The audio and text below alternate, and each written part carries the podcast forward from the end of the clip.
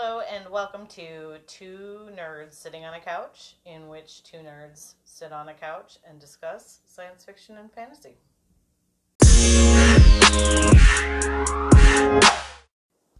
For our final um, outing into young adult dystopias, Young adult walled city dystopias. young adult walled cities dystopias, we watched The City of Ember, which is a 2008 film um, starring Saoirse Ronan and somebody whose name I forgot. You forgot Bill Murray's name?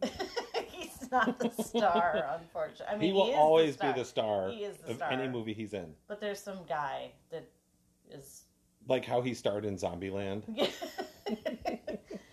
anyway, um, it is based on a book um, by Jeanne DuPrau. I didn't actually look up at the publication dates, but um, you know, it was it was a while ago. yeah. Uh, this is one I think I actually read, but I it was a long time ago and the movie I've seen several times since then, so I don't think I can speak authoritatively about what's in the book, but the um, movie that I just watched is pretty fresh in my mind, so I have a good idea of what's going on there. Right. And I thought I thought it was interesting. So all of the other ones that we watched, which was the Divergent series, the Maze Runner. series, and the uh, the Giver, The Giver, yep. were all post um, Hunger Games. Right. All of these were, and I think it's notable how much gentler and like less dystopic this one is.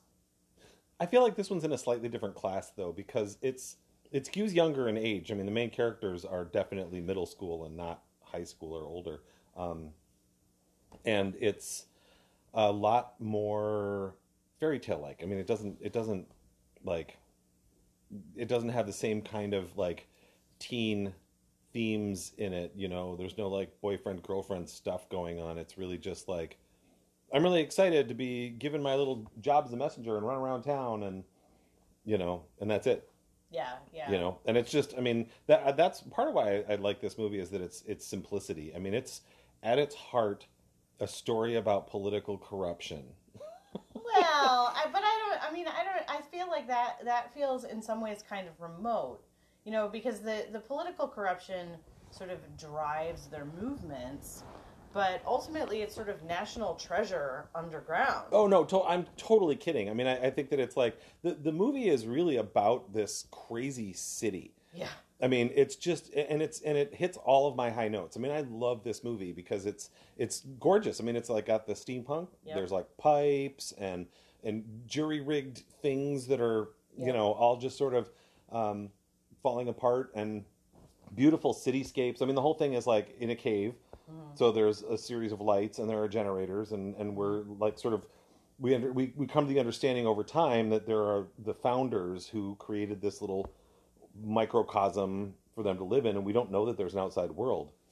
I mean, in fact, the outside world is like the dark, and if you go out there, there's enormous bugs that'll we- eat but, you. I mean, but we know it's that our characters don't know because it opens with one of those, you know, 200 years before there was some sort of cataclysm. They don't define it. A- above ground, they build the city below ground to protect a, a, a remnant population. From what we are never told, Right. And that but presumably it involves an invasion of giant bugs. Right, for sure. And star nosed moles. Mhm.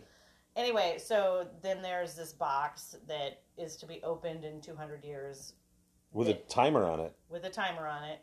Um, and unfortunately, and it's it's supposed to be passed from mayor to mayor, but unfortunately, the line is broken with the seventh mayor, and um, And then the House of Stewards steps in when the line is broken. and, and Gondor is just a mess, and um, but anyway, but yeah. So then and and then time goes on, and so it's been 200 plus years now, and the city is reaching its breaking point. They're running out of food. The generator isn't working as well anymore. Um, you know, I mean, and, and all of these things were designed to run for 200 years, and, and that's about it. It looks like. I mean, they mm-hmm. they they have a greenhouse, but it's not like supplying all of their population. Like pretty much the empty stores are the problem, Right. and that's the political corruption that comes in. Is that it turns out the stores are emptied out so that the mayor can live by himself in a room full of tuna fish cans and in an easy chair. Yeah, so we're introduced to our. Oh, but just also just back to the aesthetic real quick. Um, the this, I mean, it's called City of Ember, and that's the main character. Like Yeah. that is absolutely the most interesting, textured, uh, amazing thing about this film because the characters are a little thin. Well, the, yeah, but they're thin in that kind of like young adult way, you know, where it's like there's not a lot going on. Like the mayor is just sort of a two dimensional caricature of what politics needs to be for the story. You know, like our main character, Lina, um, she doesn't want to be a pipe fitter and she ends up trading careers. And this I thought was really fascinating because it's just like the, you know, Divergent series, like, um, the the the Maze Runner where it's like well not Maze Runner um, what was the other one that, that had the same kind of selection? Divergent and Um, uh, The Giver. The Giver that's right. Um, and and it's it's just sort of not taken quite as seriously because they Oh pick it all out of a hat and then it's like they, there's a bunch of horse trading and she's like oh sweet I get to be a messenger because she wants to run around in the city anyway. She loves the little red cape even though it's like um, and the costuming in this is just So adorable awesome. because it's it's it's like ramshackle. I mean because they've homemade, stitched together. Yeah, like literally, there's like big stitches on a lot of stuff. It's all yarn. Well, and part of that is is like, and she her is it her mom who is the the yarn factory person, or did her parents die? And, And it's her- like an I- aunt I or something. believe that's her mother. But yeah, I mean, and that's it's just this store full of bits of yarn, you Yeah. know, Yeah. which is is pretty and pretty the city, it's like the city is also just so beautifully rendered because it's not it's not just the visuals and it's not just a sort of attention to detail, which is significant, but there's also like all of this sort of sound foley going on of like like kind Mm-hmm. of like clanking things and and gears kind of winding down and. I mean, water it's just dripping it is a, it is Lights buzzing. Yeah, it's just an entire environment, and Well, it's and they- really wonderful. I mean, it, it really feels a lot like the like the castle in Howl's, Mo- Howl's Moving Castle, you know, where it's Yeah. just this sort of you know steam driven thing that's that's kind of always on the edge of falling apart. right? And I just I love stuff like that. I mean, I think you know what that's this like made me think of this time? Because obviously it was made significantly later. Was that the movie about the carnivorous um, cities? oh yeah yeah um uh Ah, Mortal Engines. Gears Engines. Mortal Engines, yep which is just this hilariously messy. Um, like story that doesn't make any sense. yeah but- no it's but, totally like but it's so but like this it's so cool to look at yeah I mean I'm I'm a huge steampunk fan so that really gets me gets me going. But yeah yeah I mean and I and I think it's got the same sense of um like a, it's a complete ecosystem you know? I mean you have the mayor sure Mm-hmm. and you have you have a messenger but you also have pipe fitters. I mean you kind of understand where everybody fits into this. They all work together in this city. Like there are real people with real jobs you know? These are the people in your neighborhood.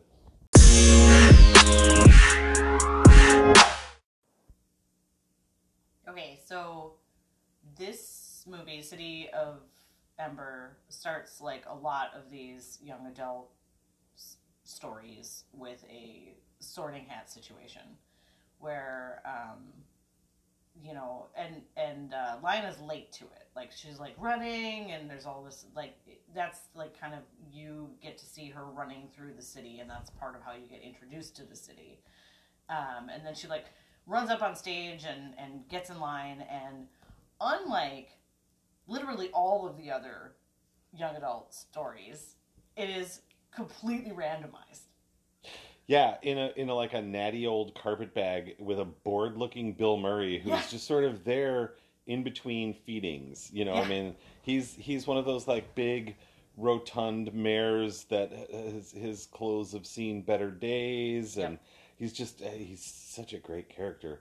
Um, and and unlike like uh, in contrast to the other uh, movies that we had watched, the Walled Cities with the um, female lead.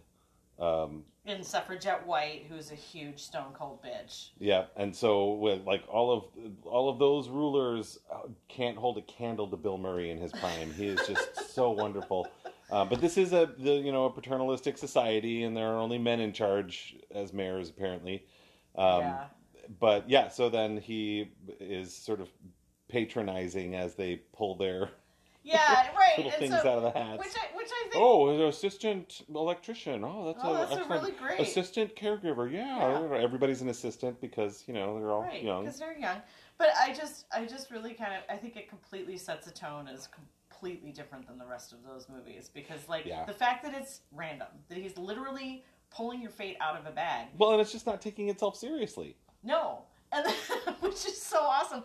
But then also like nobody cares. Like they all horse trade between themselves because like Right, because Lina hates what she she gets like pipe fitter, and she's like, "Oh, I can't be a pipe I fitter don't want because to be a pipe fitter. she doesn't want to be a plumber." I guess. Um, but then her buddy Doon, um, he he really really wants to be a like to work on the the generator, Yeah, he wants to be an assistant electrician. right? And but like the whoever got assistant electrician won't sh- switch with him, so he's like, ugh, like well I'll switch with you, Lina, because pipe fitter is a lot closer. Well, also he just didn't want to be a messenger, and Lina really did. She was really excited about messenger, so Yeah, you know she gets what she wants, and then she, you know, because she already knows all of the rules of Messenger Club, which the first of which is don't talk about Messenger Club.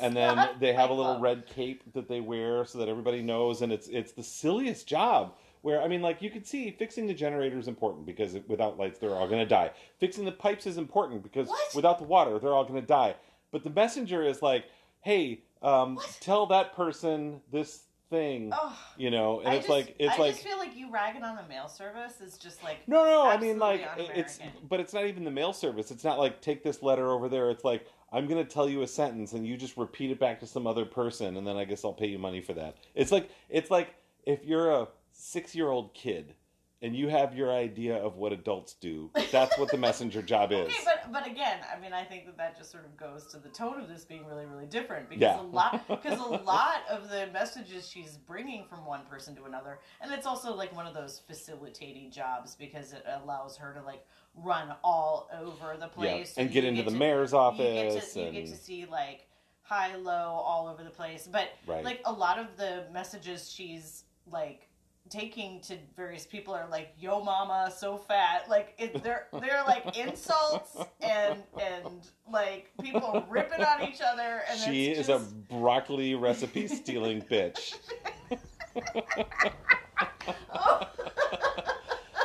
Yeah. Doris oh my god So, I, and and this does it, it sets up the Scooby Doo plot. Where I mean, like it, it is. I, I feel like this really could be a, a plot of a Scooby Doo movie Yeah.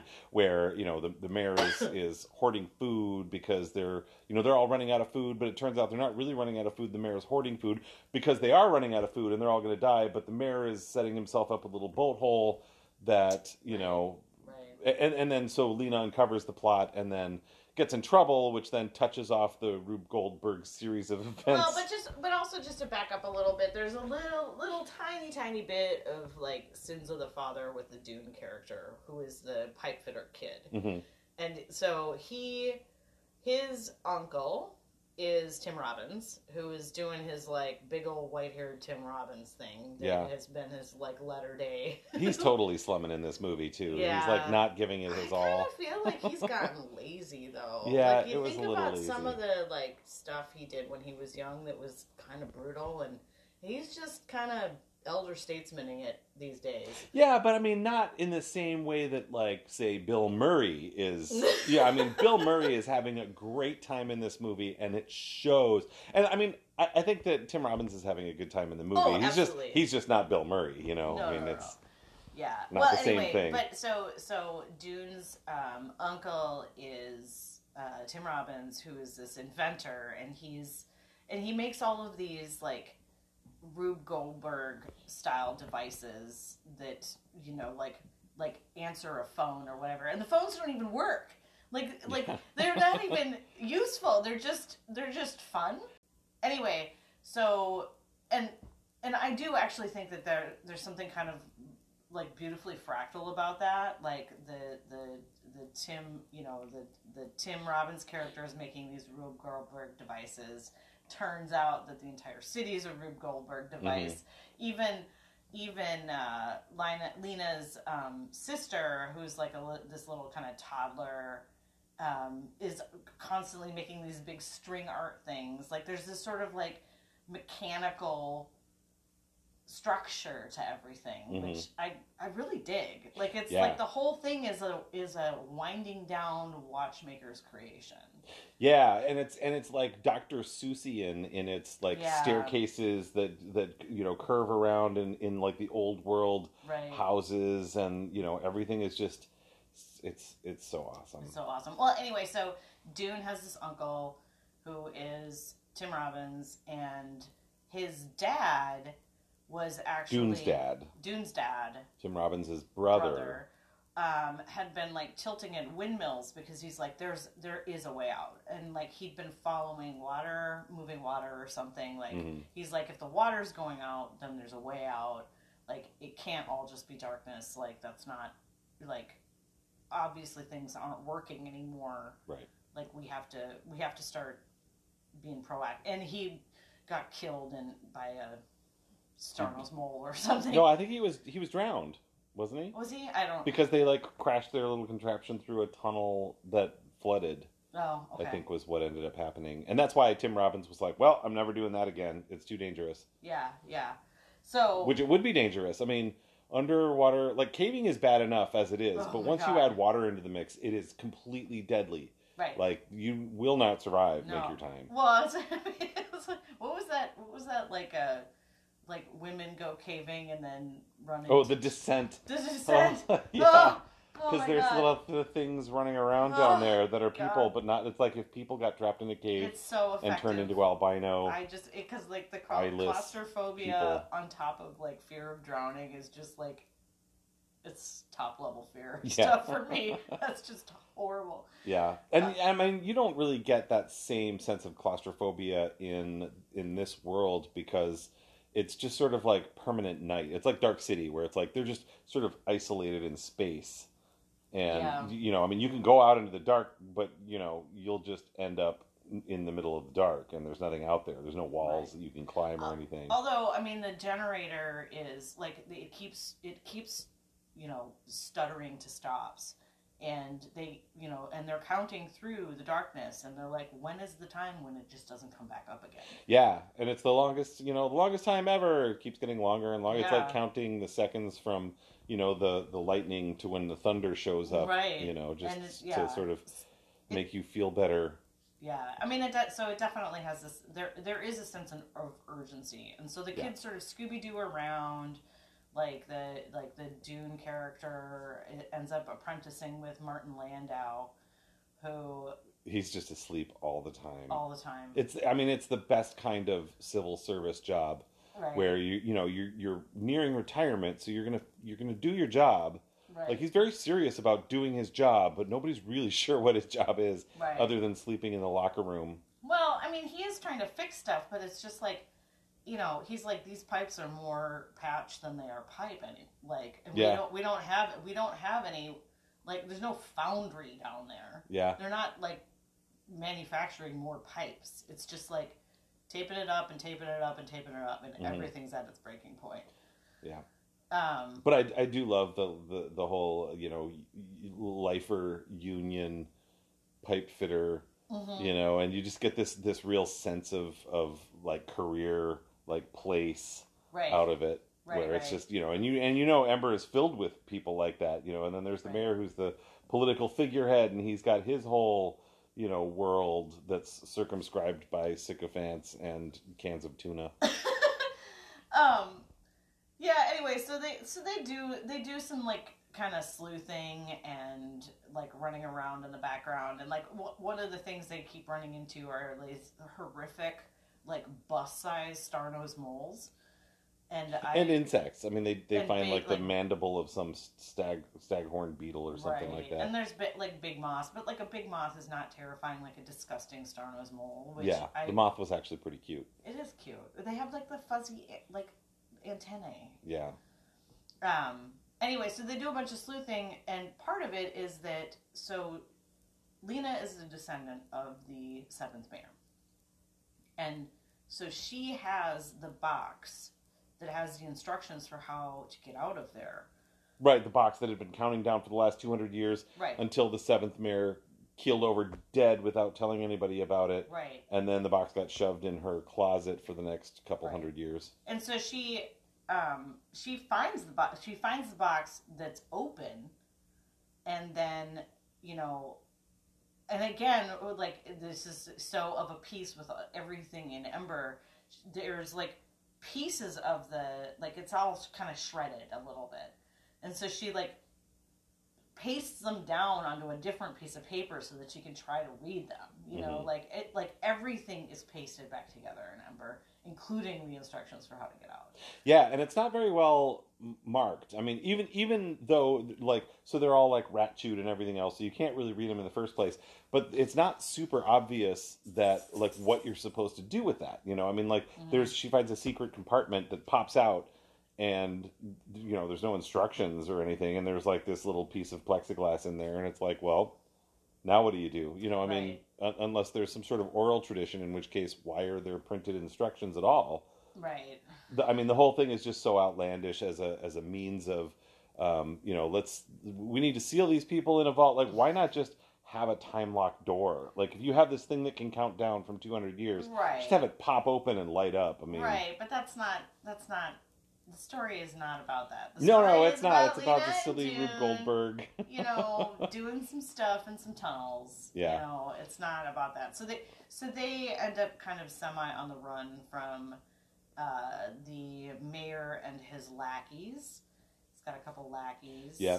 Um, and they end up They, they go back into the uh, so Lina ends up in the mayor's office while he's having his portrait taken Mhm. um, because she's she's tried to expose him to one of his buddies Mhm. and his buddy is like well you know let's do something about this right away and he drags her into the mayor's office and then they're who knows what they're going to do with her I mean like it's a this is a fairy tale are they going to like just kill her right. I mean, not- right. what's going to happen the- in the this t- case the- do they have a jail Right. Like- the tone of this is not the sort where like she's really actually in mortal danger. Yeah. Like I'm not. I mean, I'm not worried about not not one of the jobs that came out of the carpet bag was assistant executioner you know so yeah, i mean but something bad is going to happen and so she notices though that like the the mayor has uh, what looks like that plexiglass piece on a chain and it's like part of Oh, his official mayoral office and he's picking his teeth with it so it's clear he has no idea what it's for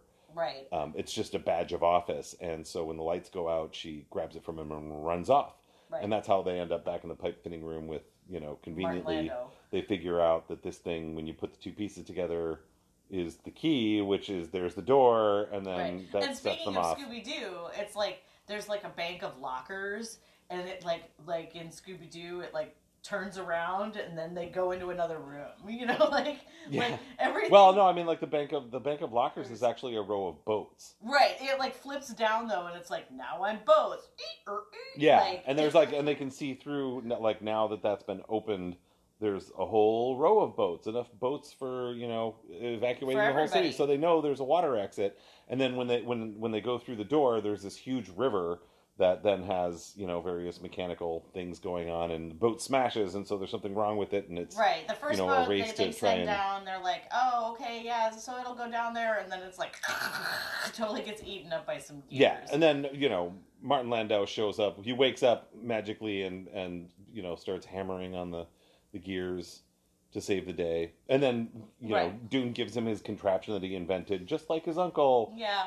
He, like he invented some sort of swiss army prod and that does the trick and it and it gets the whole thing moving so that they can escape through the boat or through the the tunnel in the boat in the in the like the silliest Yeah. like water tube It's totally, it's totally Since, like like, like Indiana Jones. Temple, Temple of Doom, like stupid cart scene, only with water, with a Yeah. water slide, you know. And it's and that part of it is not maybe that amazing, but yeah. um, but, then that just sort of like gets them in into the the last dock before they go up the stairs to the right, the- and then on out, the actual exit. Right. And I think the thing that's really um, that's really notable about all of this is that compared to the other movies we've seen um, in this project, this movie is so much more fun, so much more lighthearted, has actual moments of commentary or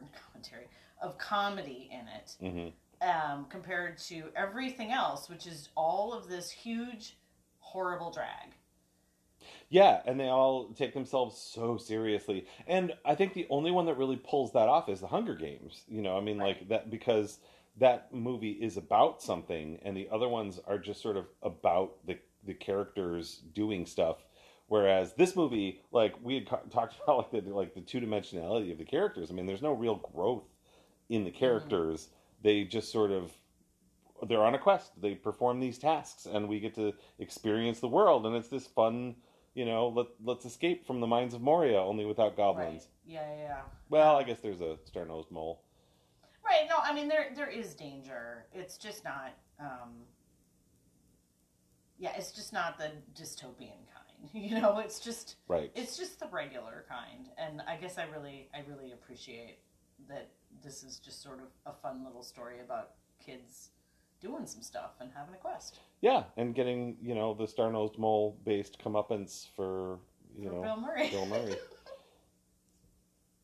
it feels very different in a lot of ways from the other ones we've seen. I mean, despite its commonalities, um, yeah, just just the the whole.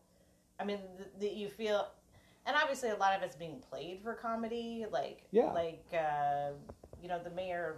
Uh, you know, he's kind of this pot bellied, you know, and he's got like a like a obviously an outfit that makes him seem more important than he is with like epaulets and pins and shit all Right. over it. Like Yeah. he, like what's he even doing to get like it's not like he's a general. You know what I mean? yeah, Like, no, it's- totally. And like, what does he even really do in the town? Like, No. he doesn't appear to do anything except think have his portrait up and painted says, and "Oh, eat cans of sardines. it's like a really good job for Yeah. you.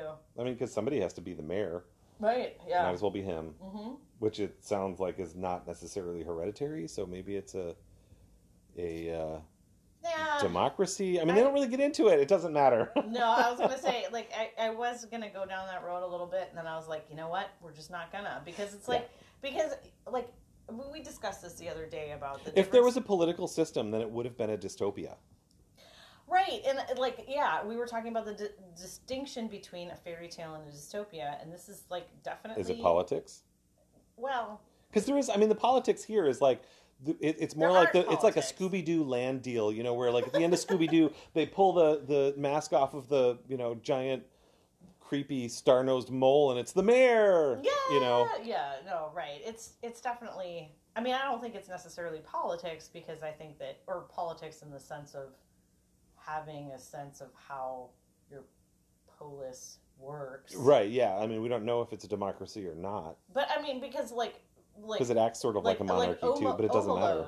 Is political. hmm The Ones Who Walk Away from Omelas by Ursula K. Le Guin, which is this little kind of fairy tale about about dystopias, weirdly. hmm Um, but it it is political on one level, Yeah. so that's not anyway.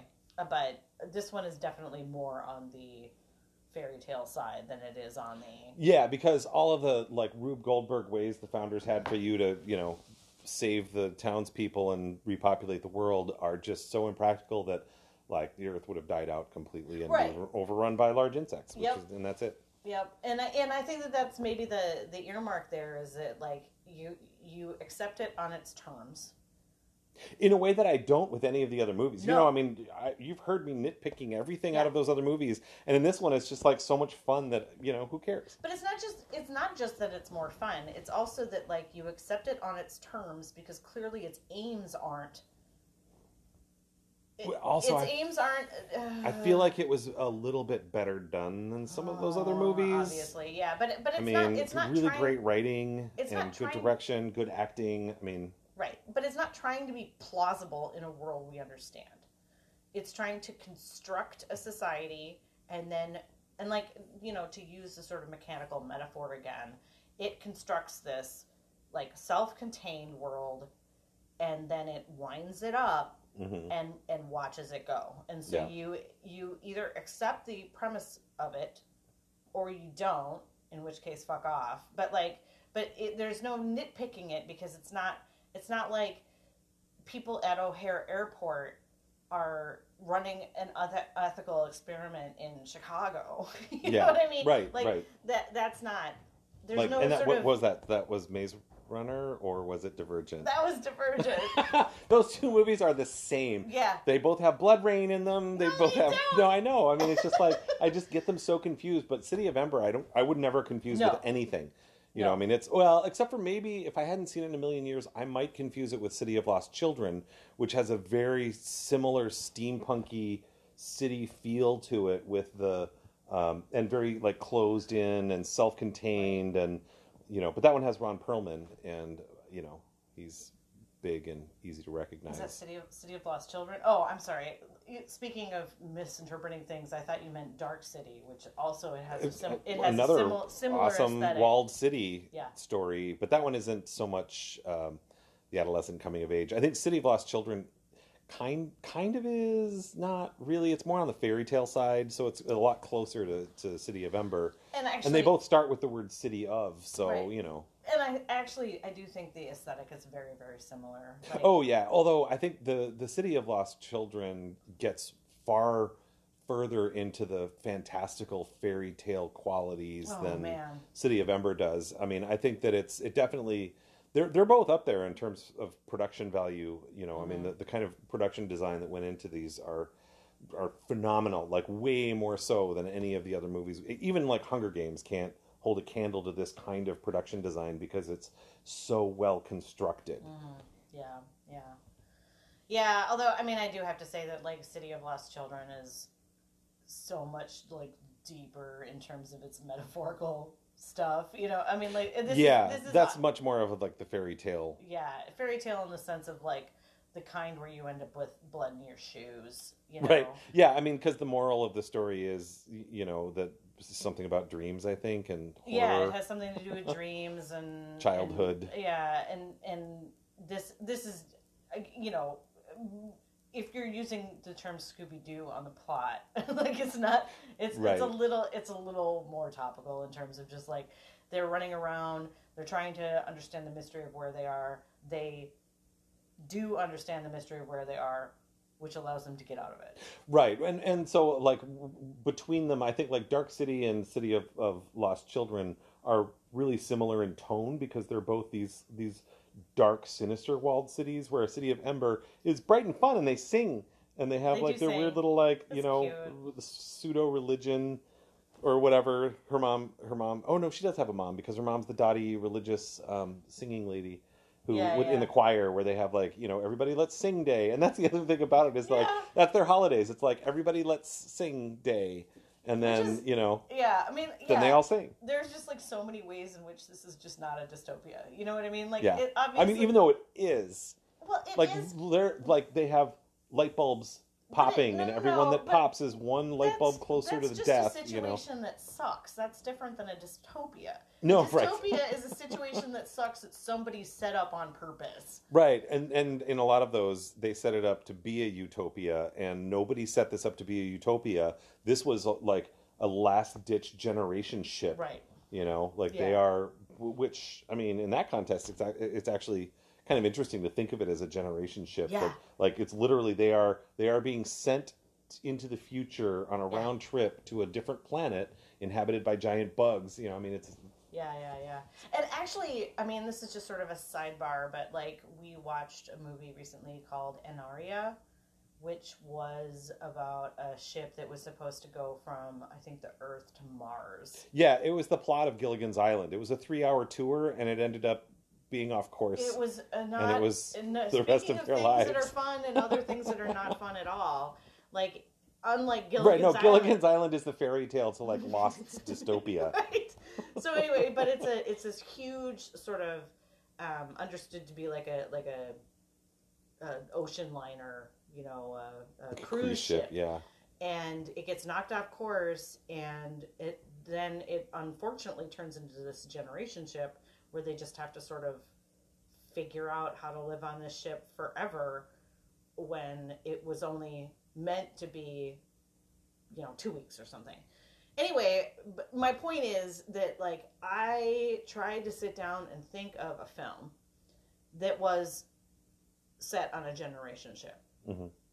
and i couldn't come up with any. There's a tv show which spoiler alert, they're not actually on a ship. Yeah, it's more like City of Ember. It's right. They're not actually on a ship; it's still on the ground. Um, but that was it. Like I can think of some that take place on like like passengers, um, where Which was just a long distance. Let's go to another colony. right, not but really a but they're all knocked ship. out, so it's not a generation ship. You know, Well, it wouldn't be anyway. Well, I guess it, it ended up being a generation ship for those two. just by accident. Spoiler alert. Spoiler alert. Um, but anyway, but the city of Ember was the only one I could think of that was even close to being a generation ship, Mhm. which I thought was kind of interesting because like there's a f- relatively robust subgenre of generation ship fiction in on in print. Right. I mean, I can think of a half dozen off the top of my head. Um, and, you know, some really intense ones too. You know, like, uh, is it City of Ghosts? Anyway, it doesn't matter. Um, but yeah, but I just kind of end of sidebar. I think it's interesting that this this is actually a bona fide uh, generation ship. Yeah. Like, I mean, Yeah. you know, in in a, in a narrative way. right. Yep. Well, in a metaphorical way. I mean, it is that that's what it's doing. It's got all of these different generations who then Right. are right. are you know they might as well be in the darkness of space for all the good it right does. and them, i you mean know. and like generation ship uh, narratives generally they they have to confront the the uh, inevitable uh, de- kind of devolution and and and wearing out of the ship they're within which is the Mhm. only thing keeping them alive and you know Wait, wasn't Titan AE a generation ship where they had to launch off of Earth and they sent all the ships off in every direction because Earth exploded or that's something? That's just the setup though that's the, Oh. none of those people like that that oh, I the see. past. It just that it contains a generation ship, but Right. it didn't really do anything. it's like with it. I see. mention you know or or there's like the the they're building the mormon generation ship on um uh The Expanse. the expanse Yeah. but that spoiler alert gets the shit blown out of it so it doesn't go anywhere so, oh man, I haven't even gotten to that point in the Expanse yet. oh Well, now I know Well, what maybe happens. it doesn't happen in the show yeah. Yep. um but yeah anyway i don't remember where i was going with this Yeah, but so, so like you, they, they they go through the the water slide in, in terms of like the plot mechanics. They Mhm. pop out the other end, and it's like they they end up at this dock, which again is all of this is super unlikely, but that's fine. Um, and then they open the box, and there's like a box of matches, and it's like some little instructions for how to light a candle. And I'm like, after t- t- more than 200 years, those matches will not work. Like they should have really thought of See, but that, but, that's- fine, whatever. So you right. light a candle, and you walk up the stairs, and you go outside, and it's still dark. And they were like, "Well, here I am." Yeah. yeah i mean actually it is it it is was, it was like such a great ending Yeah, scene, you know, where it's just like, "Yep, Yep. here I am." Well, if we went through all of this and it turns out they were right and everything is darkness. Yeah, no, it's such a Twilight Zone, like where at the end, the, the all the guy wants is some time to read, and then he breaks his glasses. Just tape those fuckers back together. Yeah, he would have been on. fine. But yeah, so but then you know the sun rises, and then we realize that they're. I love how you're like, and the sun rises. so I thought nice. it was actually Beautiful. really, really kind of touching, and it made your heart swell when the Yeah. when the, sun comes up over the desert. Yeah, no, no, don't don't get me wrong. I thought it was it was a really great ending, and then they they like magically find this hole where they look down and they're like, oh, there's Ember down there, and it's like, wouldn't the people of Ember been able to look up and see the sky Again, every? like, but whatever, stop. that's fine. That's how the moth got in and fell, and Right. you know that's yeah, how they like knew there was a world out they there. kept finding. Yeah, but yeah, no. So I mean, it was it was also a, a pretty pretty great ending. I mean, in terms of like the, the metaphorical structure of whatever, it's like it's not so much about like again the the coming of age stories that these other movies were. You know, like the the um, uh, not not really the Hunger Games, but more like the Divergent and and Maze Runner, you know, and the Giver were all more centered on. You know, I'm starting this life that involves me being an adult with a job Mhm. you know and that and this this one is much more like i don't know it was just it was it was more i mean it was like they they, they it, it's, it's sort of like a it's not really a coming of age though i mean they're but they're like escaping the city and you know rejoining the planet or whatever but i mean it's Yeah. it's I really mean, just like a journey so it's a quest Yeah, right. I mean, you didn't like it when I said this earlier, but they, the characters are thin. I think part of the reason that you Yeah, can't you can't characterize it as a coming of age is that I don't really understand that anything about them has changed because I don't really. I mean, they're they're just Yeah. like they're just like some folk, No, they go on a journey. They don't really grow as characters. I mean, they kind of do at the end where they're like, I guess. huh, well, after all of that, you know, whatever. Right, but I, I just it's not it's fine. It's, it's not, not- about that, though. It's not about that. Like, I'm not again not a complaint, just an observation that like this is not this is not a coming of age film. This is Right. A, It's a quest. it's a going outside. Yeah, they're they just they they they walk Learn- outside. Learn how to figure out. They live in a cave and then they leave. They go from being indoor people to outdoor people. Yeah, Um, but, but yeah, I mean, and it, it's I, I was a little surprised in rewatching this that I I haven't gotten this in heavier rotation on my rewatchings because I feel like that's the second time I've seen it, and this is a movie that deserves to be seen over and over and over again because it was just it's so wonderful. You know, I mean, I had forgotten so much about it, and it's just this great. It's this great movie that I just love. I mean, I love the Yeah. love everything about it. You know, I love the city. I love all those crazy like the, like Bill Murray, who is just this wonderful character. You know, I mean, he's just as two dimensional, but he's hilarious. You know, I mean, the whole thing is just great.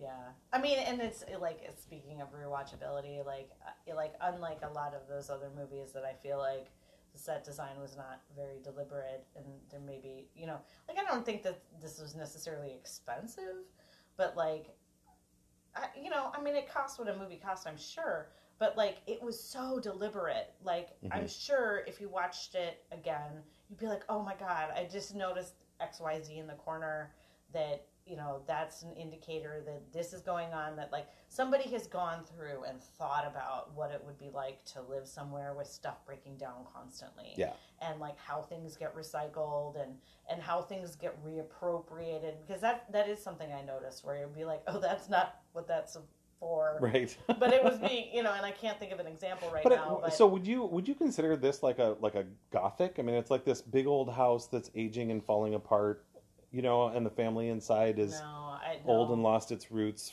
like No. grandeur, no because it mean, kind of has some themes in in common with I, no the because, gothic novel, well uh, i just don't because the city is sort of it's sort of cursed. I just right, but I just I think the gothic tends to deal with sort of generational um like shame and I don't really see that here. Like there's not there's not like well, we don't know why the founders built the city. Gen- it's possible that the yeah. founders did a it, like. Here's my headcanon. Mhm. it's not so much that the bugs and the and the star-nosed mole are bigger it's that all of the people have shrunk this is really the the, the sixth movie of honey i shrunk the kids Oh my god, dude. That's the stupidest headcanon of all time. well i mean like I- could go either way like maybe all the people got smaller and that's why like all of the stuff just seems so silly because it was actually built by people who were a lot bigger Yeah. No. and then Where they was dug scooped out a hole with their hands and then like patted the city inside Bro, no. No. It's, or it's the borrowers. Kind of, yeah. Everybody uh, got smaller, and it was like, well, that's the end of the human race. Well, we'll put them down there for two hundred years, and that'll No. give us time to No, just. it doesn't. No, because like water doesn't do the wonderful things that it does in Arrietty, where they have like the ball of water. No, that's because true. water But this definitely could have been a, a Ghibli anime. I mean, like it, it has that sort of quality to. I would love to see a live action Howl's Moving Castle. I think that Disney should work on that since they're Mm, yeah, they don't like I Disney. just- They're they don't like their princesses to like immediately get old though. Right. Yeah, I think that, that that definitely is gonna no go there. that's not, not gonna happen. Yeah, Did you ever read that book? yeah.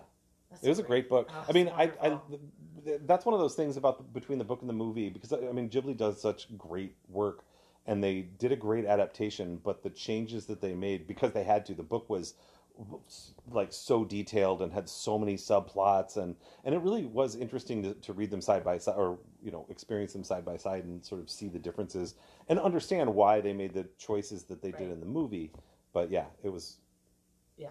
they were both really good. Yeah, no, I mean that's definitely one of those cases where, um, and you know, and Ghibli's adaptations. Oh, we're so off course, but Ghibli's adaptations, like, uh, like you know, because uh, Ponyo is the Little Mermaid, Yeah, and that is so far from Little Mermaid that it's good. you know Yeah, I mean? yeah. Like, or the borrow the borrowers and and Arrietty are you know, but they're very different in tone and quality. Yeah.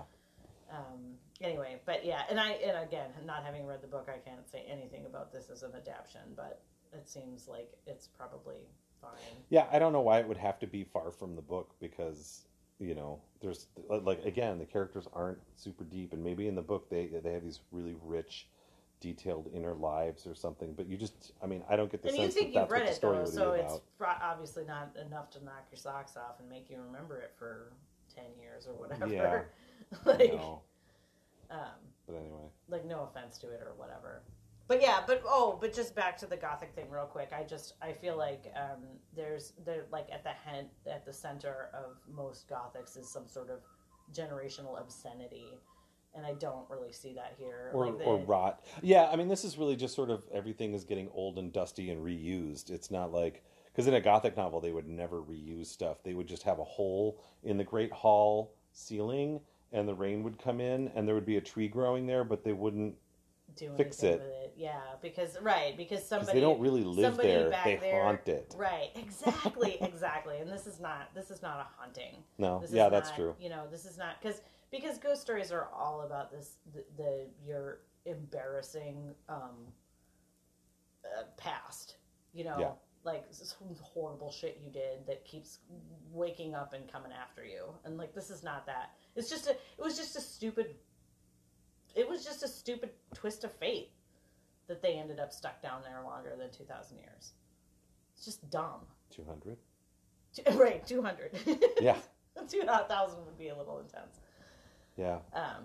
Anyway, Yeah. but yeah, so yeah i really liked it I really liked i it too, I feel like i want to watch it again and I really, and I think it was also just like a really lovely way to end our like YA dystopia run, which is just that it's kind of not a dystopia. well but it's a of- walled city It is no, no, no. Right. It's with, you definitely know- in the. It's definitely in the same sort of categorical. That's why we watched it, right? Yeah. Because it it it is reminiscent of those other things.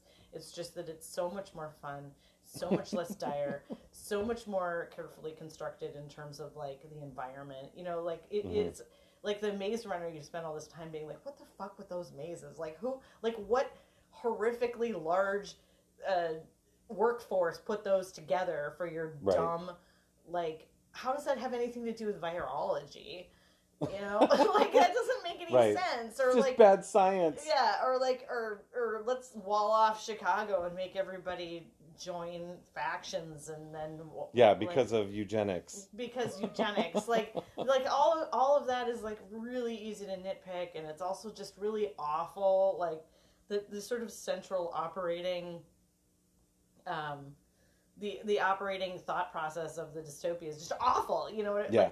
like like like like divergent just gets worse and worse and worse as eugenics just becomes more and more central right like right. this is the grossest fucking thing i've ever like that anybody would even i don't know Ugh, it's but so it- awful I mean, speaking of dystopia versus fairy tale, I mean, I feel like th- like none of those are like neither of those would be a place that I would want to to live. Well, maybe the fairy tale, if you consider something like the Hobbit more on the fairy tale side, like yeah, I could see being a Hobbit, it'd be fine. But I, I do feel like so like I would totally live in the Hunger Games world if I could live in the capital city and be an ignorant American. I mean, Oh, capital hey, citizen. Turns out you are. Um, I would, I would actually, I wouldn't mind living in the Maze Runner glade because that sounds. I mean, as long as you can get past the Lord of the Flies aspect, it would be really kind of neat to just sort of As I said before, live off the land in a field. all all male environment.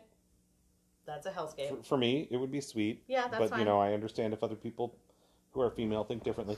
and then um, the the maze, uh, not the Maze Runner, the Divergent. It's like while I really enjoy jumping into black pits and being caught by nets and and screaming and jumping off of trains, I don't think that world is very interesting, and I wouldn't Okay, want to live in it. counterpoint Blood Rain. Yeah, but wasn't that? I love Blood Rain so much. I would be willing what- to what- get wait, that wasn't the Maze Runner. but then you know the giver i actually kind of thought that like speaking of like the equilibrium or the brave new world like where you drug up and just sort of hang out riding your bike to, to work and doing what you love and loving what you do because the drugs make you love it and being precise about your language or whatever. Like I would totally live there. I don't care if Yeah. it's black and white. That sounds sweet to me. I gotta say Like, that. let's go kill some babies. Like, unfortunately, the giver is just like, yeah, actually, that society seems really functional. yeah, it'd be I pretty mean, neat. other than the horrific eugenics in the middle. no, of it. totally. Let's go get released. Yay! Yay! But then, I mean, I think that that the city of Ember, despite all of its like life-threatening flaws, would be a wonderful place to live. I would love to live there. It would be so, cool. Yeah. You know, I don't know that I'd want to be a, a messenger, but like, I'd be a pipe fitter or whatever, Right, no, electrician's totally. assistant. I don't care. Totally. Just like hang out in the like Yeah. darkness and not getting sunburned. Yeah, well, and if like we can't live in any of those places, like I think it's definitely like rewatchability is high because you get to visit, you know, and it's like, and it's just really cool and Yeah. really and gentle actually, and people are. Not everybody's nice, but even the villains aren't particularly villainous. They're just yeah. they're just kind of small. They're Yeah. small and greedy and and not but and not just like well, I've set up a system in which we murder babies or whatever. It's Right. just like I'm hungry and I want some tuna in a can. You know, Yeah. like it's not I'm a big, gross, selfish mayor. yeah, it's just it's just venal. It's not like Right. a- actively evil. And uh, and I think that, that that's definitely like a kind of nice way to sort of like gently release us from from this young adult dystopia thing that we've Yeah. been watching. Yep. Yep. So I don't know. So I think I think it's been good. I'm glad we're done with it. And uh, High five. high five. Thank you.